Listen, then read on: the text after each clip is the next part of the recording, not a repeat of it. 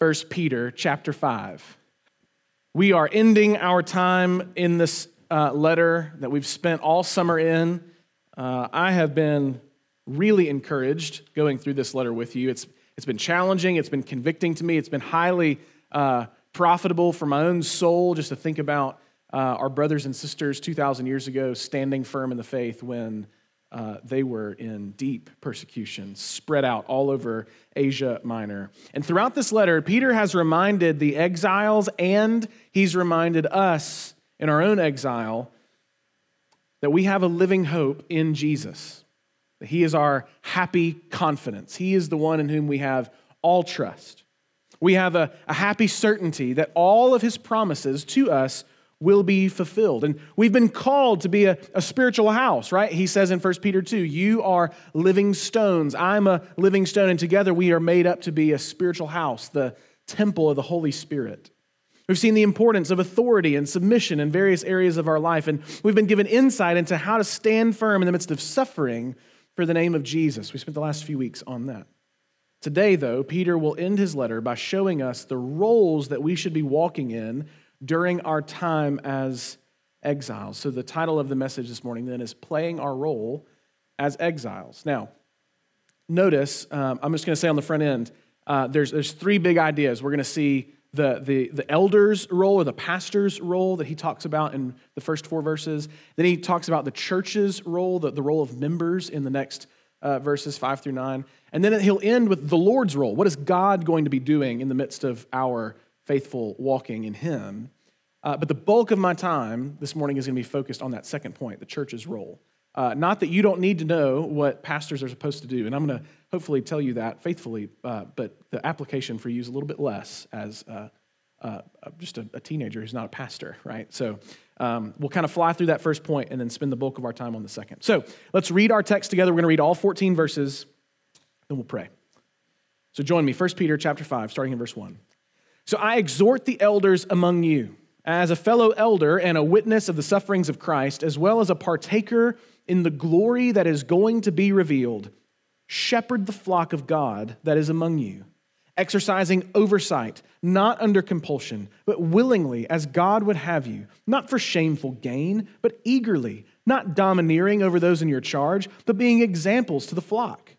And when the chief shepherd appears, you will receive the unfading crown of glory. Likewise, you who are younger, be subject to the elders. Clothe yourselves, all of you, with humility toward one another, for God opposes the proud, but gives grace to the humble. Humble yourselves, therefore, under the mighty hand of God, so that at the proper time he may exalt you, casting all your anxieties on him because he cares for you. Be sober minded, be watchful. Your adversary, the devil, prowls around like a roaring lion, seeking someone to devour. Resist him, firm in your faith, knowing that the same kinds of suffering are being experienced by your brotherhood throughout the world.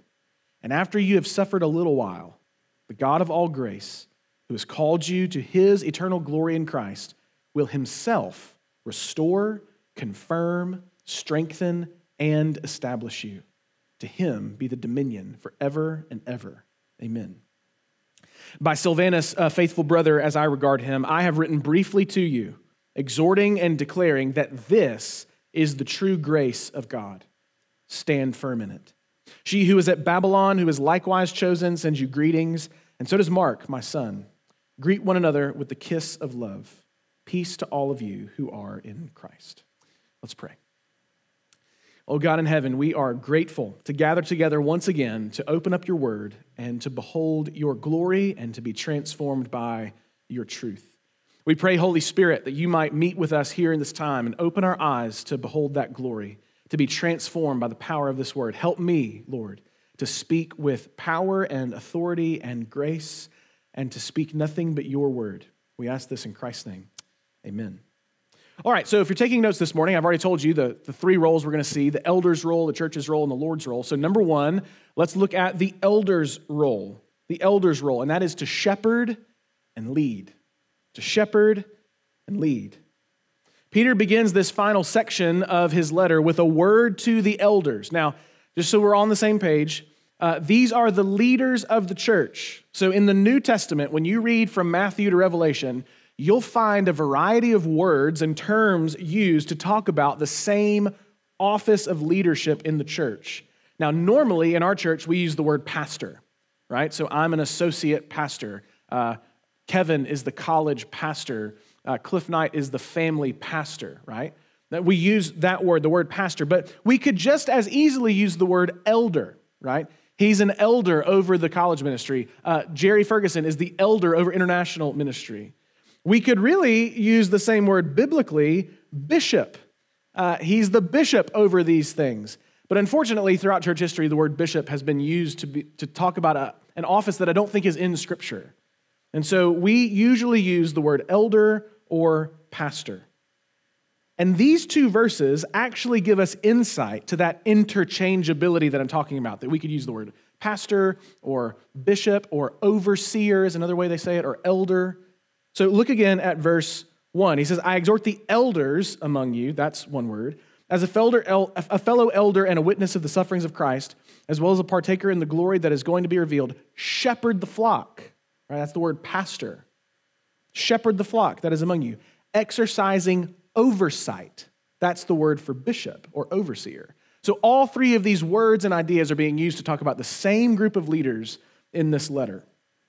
Peter reminds these leaders, we'll just use the word pastor or elder this morning, that he too is an elder. So, Peter's calling out to the leaders of the church, thinking, hey, I'm a leader in the church too. I've witnessed the sufferings of Christ, Peter says. So, he's saying, trust me when I tell you that shepherding the flock, leading the sheep, pastoring the church is worth it.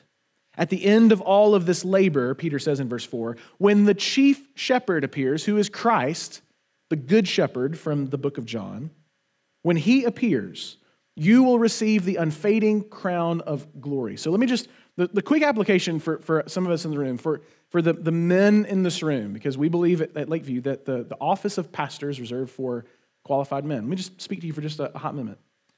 1 Timothy, 3, 1 Timothy 3 tells us that it is a noble thing to desire the office of overseer.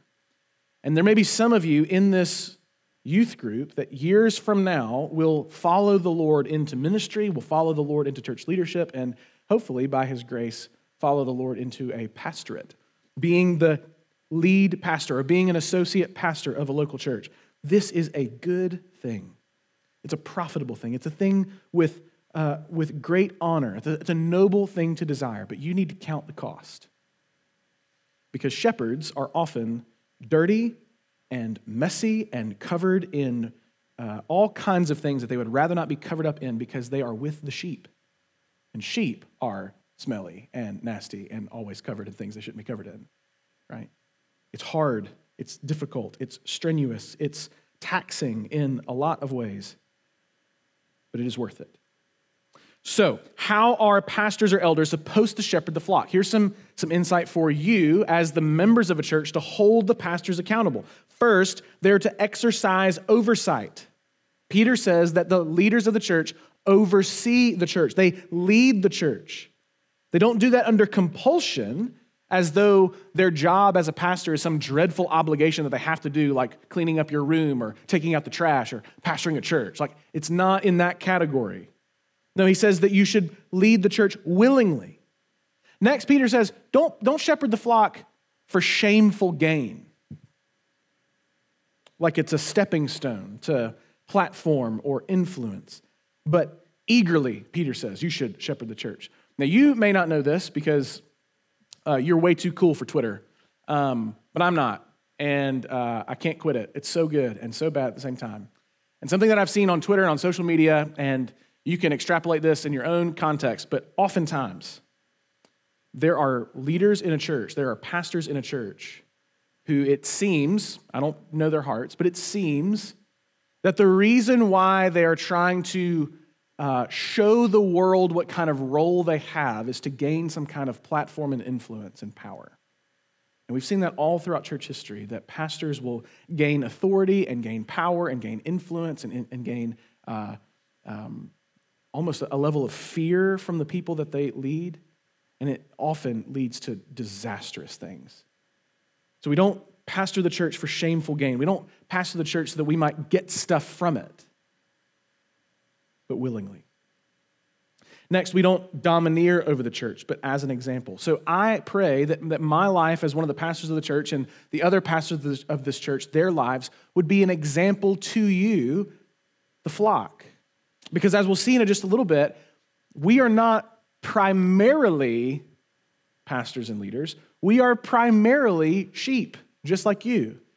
We have a chief shepherd, the Lord Jesus, that we all follow. And so I, I pray that our lives would be an example to you. Elders, therefore, must remember that we are sheep. It's easy for us to become disassociated from the people that we serve because we're so busy. Um, it's easy for us to um, get caught up in the negative things of our task and forget all of the wonderful gifts that God has given us. I mean, just I've been given a wonderful calling in being a youth pastor. Like, I get to study the word every week, week in and week out, for like a long time. I get to just like sit and look at this book and not just for my own sake, but knowing that I will get to share with other people what I have seen in this book and what all the counselors of commentaries and resources that I look at, I'll get to be able to, to share this with you, right? It's like when you see a really good movie or a really good TV show, like we've probably watched a few of those this summer. So I know in the office, like when WandaVision was coming out, every week we were like, Have you seen it? Do you know what's happened next? Do you know what decade we're in? Like every week, people on staff were talking about it because we enjoyed it and we loved getting new information and then sharing that with other people. I get to do that every week with the Bible. Now, you might not think that's awesome. I think that's awesome. It's incredible. I get to learn and then I get to share with you what I've learned. I get to work alongside godly, faithful, wise men and women that I consider colleagues and dear friends. And I get to walk alongside you as we head towards heaven together. Like, this is a dream. That's not to say that pastoral ministry is easy, sometimes it's devastating. But the same Spirit who reveals the love of God towards you, as you see in Scripture, is the same Spirit who leads and guides me to shepherd you with his love. So I hope that you will pray for me and pray for your other pastors as we lead and shepherd well by obeying his word and being an example to you. All right, so that's the little aside on elders. Now, we're going to spend the bulk of our time on this next point. So if you're taking notes, number two, the church's role is humility and holiness. Now, that's not to say that everything that you do as a Christian can be wrapped up in these two words, but it is to say that the, the lion's share, the thrust of Peter's message at the end of his letter are these two big ideas humility and holiness. Peter tells the younger ones in the church in verse 5 You who are younger, he says. In other words, you who are not the elders. So he's not just talking about young people, but he's talking about members of the church. Be subject to the elders. Clothe yourselves, all of you, with humility toward one another. For God opposes the proud, but gives grace to the humble. So we're all given a responsibility in this text to follow the leadership of the elders, to follow the leaders chosen by the church. That's what our Lakeview Covenant says. That what's we, what we commit to do is to follow the leaders chosen by the church. We do this, though, not by being mindless, passive, naive church members who just say, well, they said it, so that settles it. There should be a, a default level of trust that you would that you would give to the leaders chosen by the church. But no, how you do this is by clothing yourselves in humility toward one another. That's what Peter's saying. Be subject to the elders. Clothe yourselves in humility. So, so, how do we follow the leaders chosen by the church? How do we obey this task that God has given us? We clothe ourselves in humility towards one another. So it's not just humility as in I'm thinking about I'm thinking less about myself. Like I, am just thinking less and less about myself, that I'm thinking lower and lower things about myself. C.S. Lewis says, humility is not thinking about is not thinking less about yourself, it's thinking about yourself less. That, that what's taking up my affection and my thoughts and my vision and my dreams is not what's going to be in it for me, but how I might be able to serve and encourage and empower other people. That's humility, counting others as more important than yourselves. It's not saying that you're not important, but we exercise humility. We clothe ourselves in humility towards one another. So if I am self seeking at the expense of my neighbor, much less my brother or sister in this church, my heart is not humble, it's proud. When I'm self seeking above all things, when I'm trying to figure out how I might orient myself in this youth ministry or orient myself in this church to gain the most amount of recognition or status or love or affection or respect or whatever it is, I am not clothing myself in humility towards one another. I'm being proud. I'm, I'm, I'm believing. I may not be thinking these things, these words explicitly in my mind, but the way that I'm living my life is saying this It is so awesome that this church has me. Like, it's incredible that this church has me on its team. We're going to do amazing things. Like, that's not at all what we're called to do. That's actually the opposite of what we're called to do. All throughout the New Testament, we can read one another passages that, that the writers of the New Testament give us. We're called to love one another, to bear one another's burdens, to encourage one another, to build each other up, to outdo one another in showing honor, and on and on we can go. The love and the humility that should mark us as believers, then, should lead to radically different ways in which we'll live our lives. Peter says we clothe ourselves in it. And if I see a person and I know them and I'm not having to like study their face to know if I recognize them or not, what do I notice first? I notice what they're wearing. like it's the first thing my eyes go to. It's the first thing that we see when we see one another. So if Peter is saying, clothe yourselves in humility, he's saying the first thing your brothers and sisters should see in you is humility. The first thing they should see. From afar, they can recognize it. They don't have to be up close. When they see you from a distance, they can see, ah, they have humility on. It should be what people see when they see us. And what if they don't? What if we continue thinking that we're the most important thing in the universe? Like, what if you keep on down this road of, of thinking that my parents are actually here to make me happy and comfortable? Like, that's ultimately how I live my life in my home. What if you keep on living your life in such a way that your friends are here to make you popular? That the people I don't feel like talking to just don't really matter? That I can shun or not interact with people, even in this room, if it doesn't benefit me? At the first sign of inconvenience, we just turn the other way. What then? Well, Peter tells us God opposes the proud, but he gives grace to the humble. God opposes the proud. You want to talk about being on a good team? How about being against God? That's not where you want to be. Students, if we are going to experience the grace of the Lord among us, we have got to put our pride cliques, our status, our popularity, our self centeredness to death. You have to kill it. You don't have to think about, well, I just can I, can I retain some, some of these aspects? Of, you have to kill it. You should put it to death. Here's the principle that we're seeing right here in verses uh, in verse 5. If you seek to exalt yourself, God will humble you. You can just like take that for the rest of your life. If you seek to exalt yourself, God will humble you. But look at verse 6. Humble yourselves, therefore, under the mighty hand of God, so that at the proper time he may exalt you. This God, under whom you live, and under his mighty hand, meaning his authority and his power and his sovereignty, that he does whatever pleases him, you don't stand a chance going against him because it's under his mighty hand that you live. But if you humble yourself under that mighty hand, if you humble yourself, look at this God will exalt you. That's what it says. Look at look again. Humble yourselves therefore under the mighty hand of God, so that like if you humble yourself so that he will at the proper time exalt you.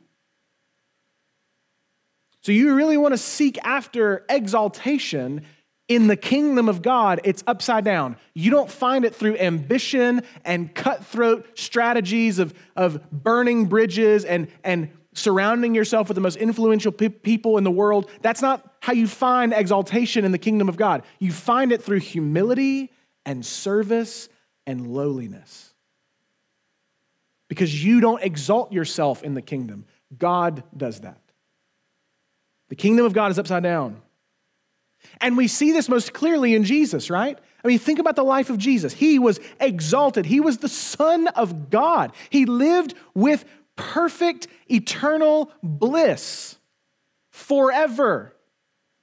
And yet, Philippians 2 tells us he humbled himself by taking the form of a servant and by becoming obedient even to the point of death, even death on a cross. But what was the result of Jesus' humiliation? I mean, Jesus was humiliated. It's not just that he put on flesh and dwelled among sinful people. He was ridiculed and betrayed and misunderstood and hated, and people were trying over and over to imprison him, to harm him, to kill him. And yet, Hebrews tells us for the joy set before him, he endured the cross. So, how is it that Jesus can walk headlong into humiliation with joy? Because death is not the end for Jesus. What's the result of his humiliation? It's exaltation. Now, Jesus has the name that's above every name. Now, Matthew 28, all authority in heaven and earth has been given to him. Now, we know without a doubt that one day every knee will bow and every tongue confess that Jesus is Lord, that he's the one with the mighty hand. So, how do we humble ourselves? How do we kill pride? Well, Peter tells us here casting all your anxieties on Him because He cares for you. When you feel like someone isn't giving you the attention that you crave, often that will lead to what we could rightly call anxiety. When you feel out of place because things aren't happening the way you want them to go, that feeling of out of placeness, that feeling of, of offness, often is anxiety. When you feel like you have to manipulate people to get what you want, when you find yourself anxious for the stuff going on in your life that you can't control, you can do one of two things. Well, you can do one of three things. You can either fall into despair because everything is awful and your life is hopeless, and what's even the point? Now, in our sober moments, we all recognize this is not a viable option. Option two is you can lean into pride. You can say, well, I can just pull myself up by my bootstraps and do what I need to do to get what I need in this life to get ahead. No matter what, no matter what it costs. Because it's all about me. It's all about what I need, what I want, where I'm going to be. Or, option three, I can take all those anxieties, I can take all those feelings of being out of place, I can take all those temptations to, to lean into pride, and I can cast them on the Lord. I can say, God, I, I, I'm feeling these things. I don't want to feel these things. I know that you are in control. I know that I live under your strong, sovereign hand. So I'm pleading with you to meet me where I'm at, to give grace in my time of need. Peter says the way that you humble yourself is by casting your anxieties on God. And we can cast our anxieties on God because He cares for us. God is more for you than you will ever be. And don't miss that. You think in your pride, you're going to exalt yourself to a level that is unmatched by any other plans the world has to offer. But what God wants for you, as seen in his faithfulness to you, is infinitely better than you could come up with in your pride. Because your desire for exaltation and your pride is ultimately rooted in, funded by, and leading towards sin. But what God wants for you is rooted in His goodness, it's rooted in His faithfulness, it's rooted in His eternal desire to over and over and over share His abundant love and grace. God is always more for you than you will ever be. So you can cast your cares on Him. You can cast your anxieties on Him because He cares for you.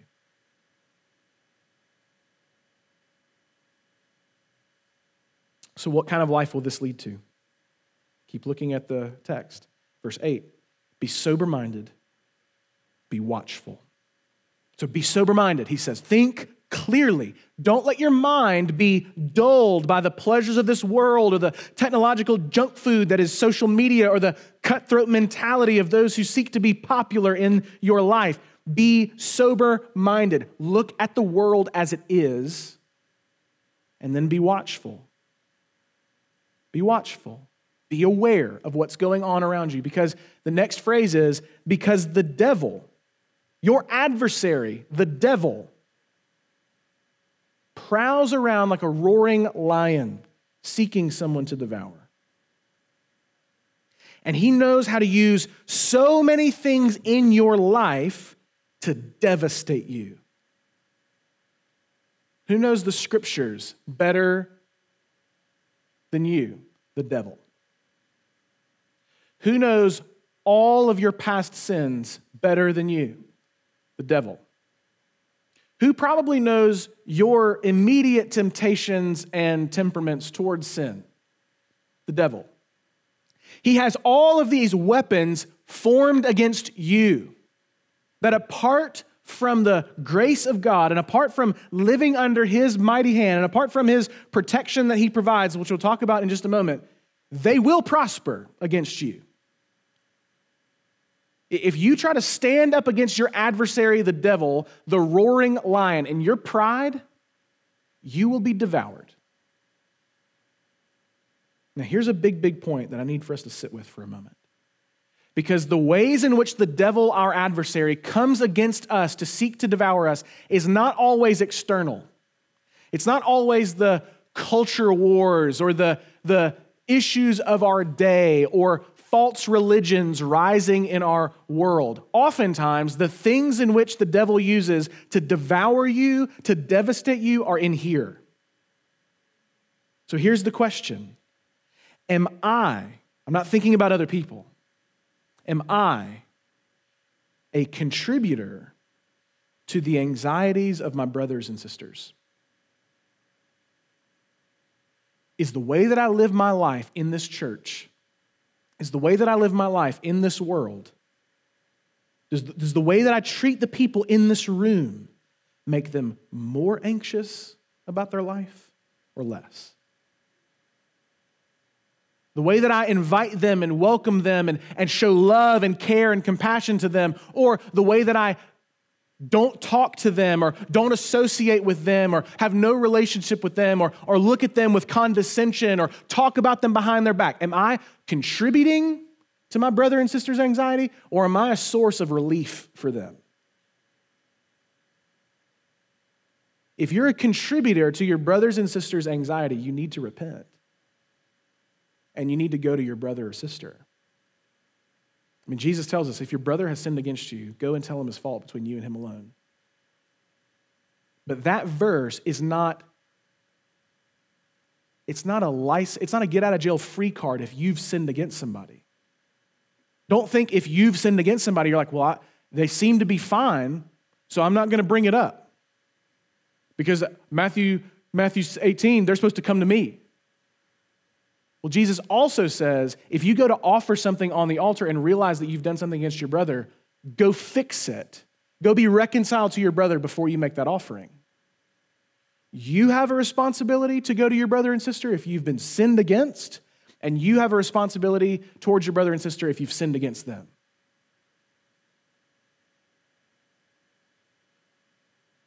Am I clothed in humility before my faith family, or am I walking in pride?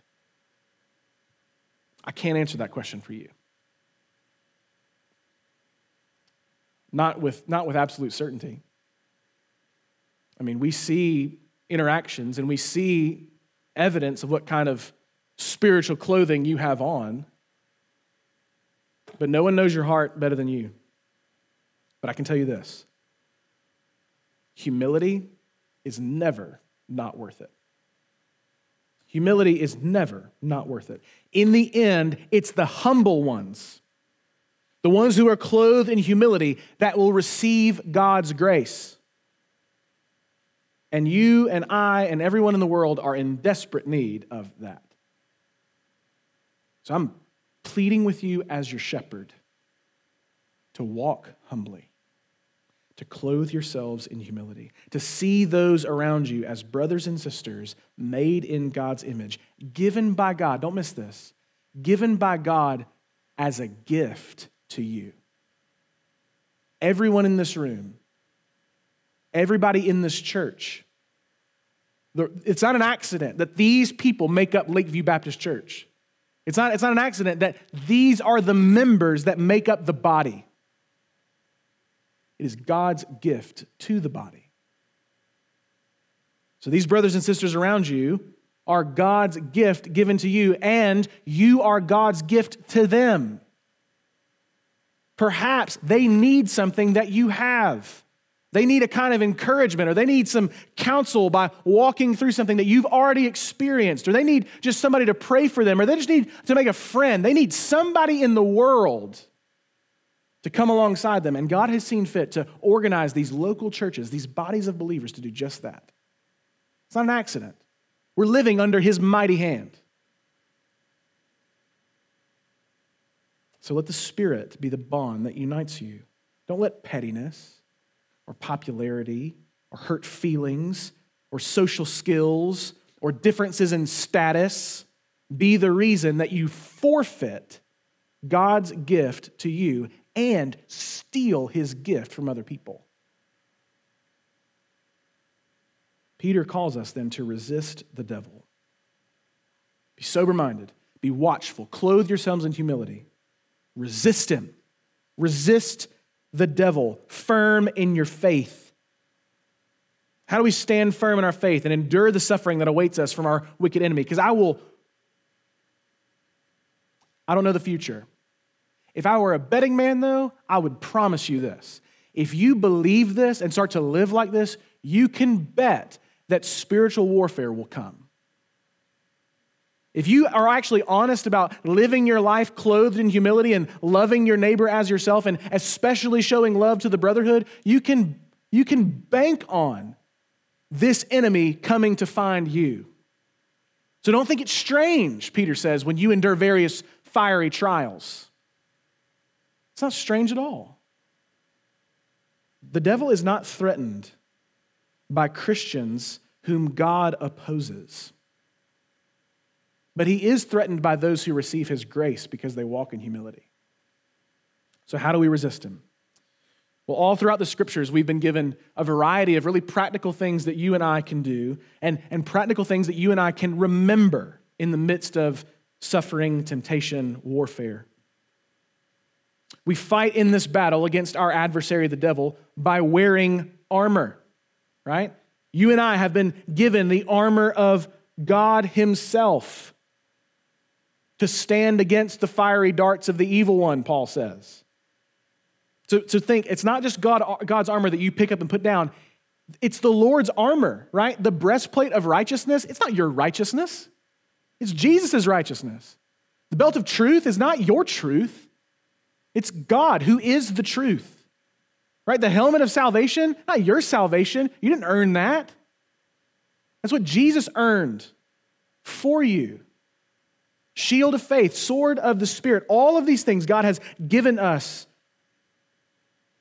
We've been given the gift of prayer. You can petition the Lord for help anytime, and you can trust, because He cares for you, that He is always there to listen, and He is always there to supply your needs.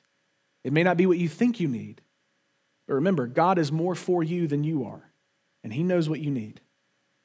We've been given the gift of worship.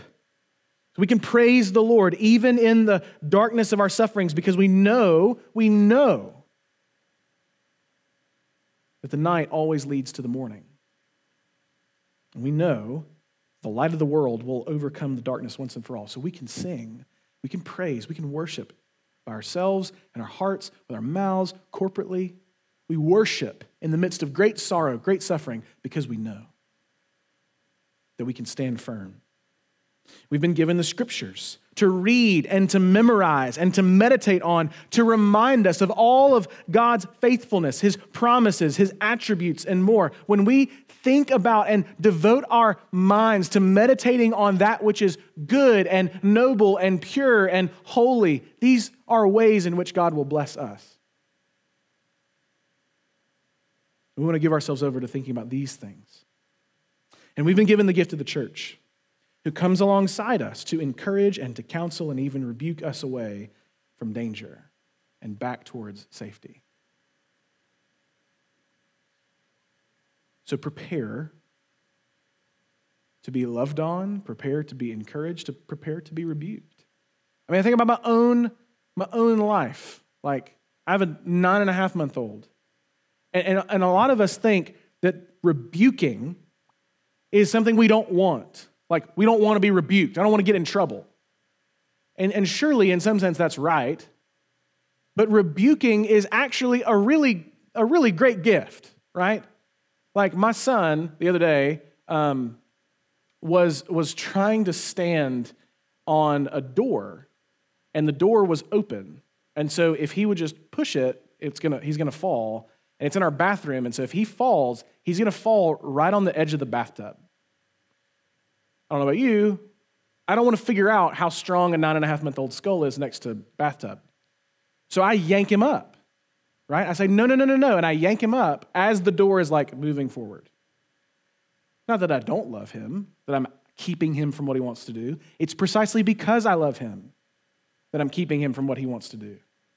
And in the same way, when brothers and sisters who love Jesus and love you come to you with encouragement, but also with rebukes, our default stance can't be, well, they must really just not like me because they just want to get on to me all the time. It may be that they actually just really care about you and love you and want what's best for you. We're not going to get that right 100% of the time. But we'll miss all the shots we don't take. And if we never do that with each other, then we'll never receive those blessings together. Now, that's a lot. That's a lot. But before you unintentionally feel the weight of the world on your shoulders, let's cl- cast those anxieties on the Lord together and see what his role is in all this. So, third and final point the Lord's role preservation and glory. Preservation and glory. After our time in this exile is over, and we've suffered a little while, Peter says, the God of all grace who has called you to his eternal glory in Christ will bring you all the way home. You are going to suffer for a little while, Peter says. But that, that God who called you into the eternal glory of Christ, he will do it. He has chosen you. Like God chose you, Christian. Like that alone, like let's just pray and be done. That's astounding. He, he set his affection on you, and until the end, he will himself restore you when you are broken down. He will confirm you when you seem totally lost. He will strengthen you in the depths of your weakness, and he'll establish you when your feet are slipping. Don't miss this, students. God does the work. God does the work. This is our living hope. This is the good news of the gospel. That our life in clothing ourselves in humility is not to earn, it's not to achieve, it's to respond to what God has done. Our whole lives, our role in this life can be summed up in this response by Peter in verse 11 To him be the dominion forever and ever. Amen. This isn't some trite little, this is how I'm going to end the phrase with a little doxology. This is Peter saying the right response to everything that we've seen and heard is worship. The right response to all the sufferings in this world is worship. The right response to submitting to my leaders and authorities is worship. The right response to enduring fiery trials is worship. The right response to, to walking in humility even when it's hard is worship. All of these things are summed up in God has dominion, God is worthy, and we praise his name. So don't ever for a moment be content with believing that God will not take care of you. You may walk through the valley of the shadow of death. You may be ostracized and looked over. You may suffer for the name of Christ, but He is always there. And He is always within you, and He is always watching over you, and He is always closer than a brother to you. So, as we conclude, listen to Peter's final words, written by Silvanus' hand.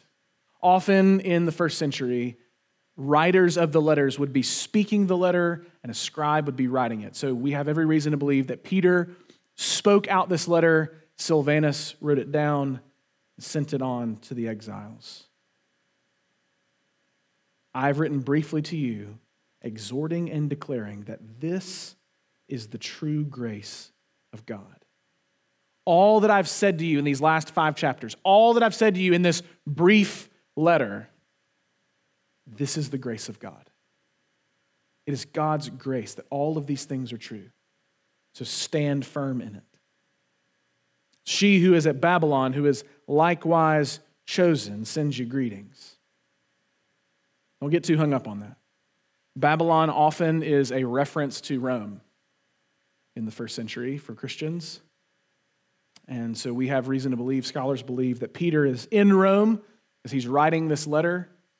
And she, who is likewise chosen, is the church in Rome. So the church in Rome, through the words of Peter, sending their greetings and this extension and exhortation and proclamation of the grace of God and the gospel to those who need to hear it. So does Mark, most likely John Mark one who wrote the gospel. Greet, one another with a kiss of love. And peace to all of you who are in Christ as we need each other. To be clothed in humility, to walk before God humbly and with holiness, to, to live our lives not in pride and idolatry, but in the life that the Spirit of God empowers us to live. And my deepest hope and prayer is that all of us would say with confident faith that we have this peace because we are in Christ. Like, no Christ, no peace. But if you're in Christ, Peter says, peace to you.